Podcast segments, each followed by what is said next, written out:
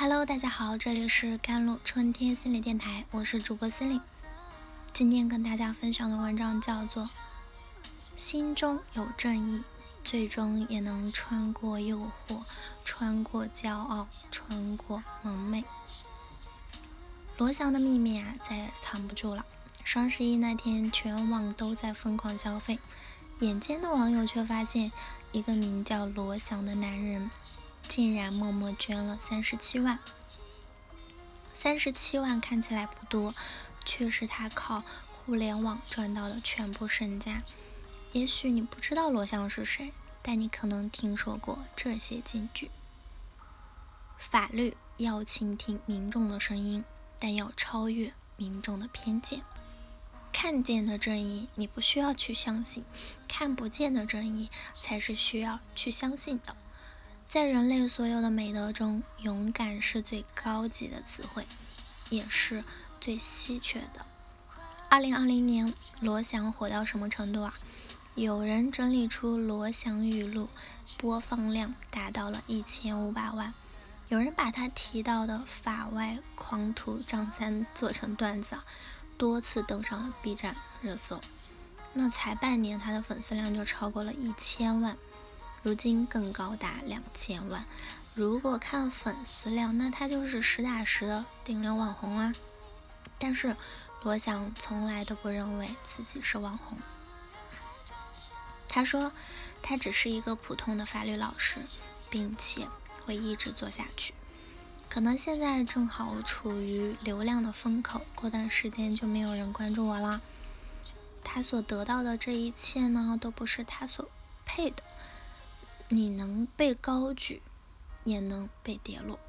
其实网红只是罗翔的避免啊，他真正的身份有三个：第一，他是中国政法大学教授；第二，他是后大法考人气的讲师；第三，他才是 B 站两千万粉丝的博主。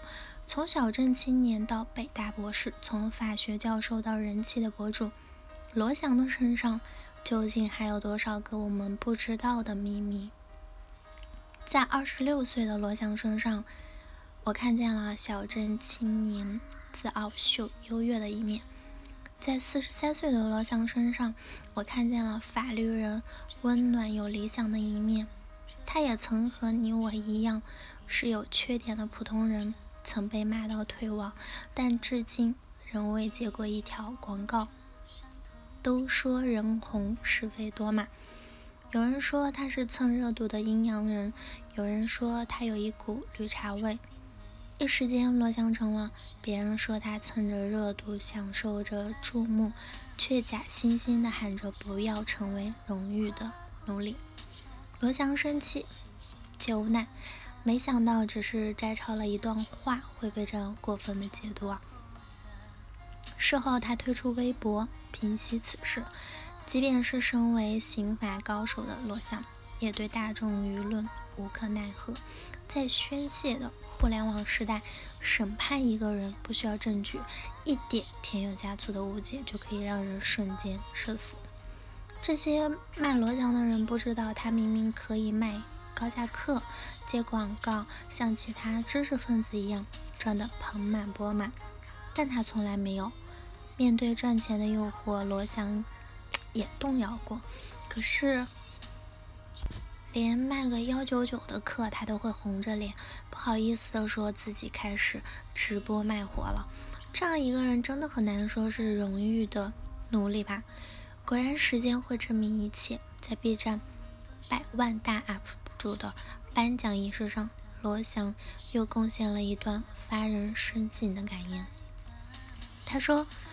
我的视频拨动了大家的心弦，大家被自己心中的正义感所感动，将不配有的荣光投射给我。对每个人而言，我们都要约束我们自己内心中的张三，让这个想法不至于成为实践，在使命之中超越虚荣与虚无，勇往直前，一无所惧。那而今呢？罗翔更兑现了他将视频播放收入捐出的承诺，三十七万全部捐出。在访谈节目《我的青铜时代最好，罗翔说，他有一个大胆的想法。什么想法？说出来你们可能不信。他说：“我想，我忍蒙昧，我想，我忍向往觉醒。”这一刻，我才真正读懂了罗翔的秘密。他和我们一样，曾是个骄傲的人；他和我们一样，曾是个蒙昧的人；他和这个世界一样有缺点，有不可爱的一面。我喜欢他，也正因为他和我们一样是个普通人。但是他让我们看到，普通人也可以选择超越人性。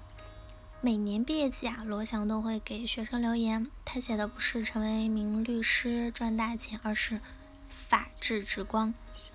正义不是大人物的垄断品，哪怕我们是小人物，只要心中有正义，最终也能穿过诱惑，穿过骄傲，穿过蒙昧，活成。勇敢又纯粹的样子，活成一个大写的人。这一生我们可能过得很普通，但我们仍可以向真、向善、向美，直到活成一束光，就像罗翔那样。好了，以上就是今天的节目内容了。咨询请加我的手机微信号：幺三八二二七幺八九九五，我是司令，我们下期节目再见。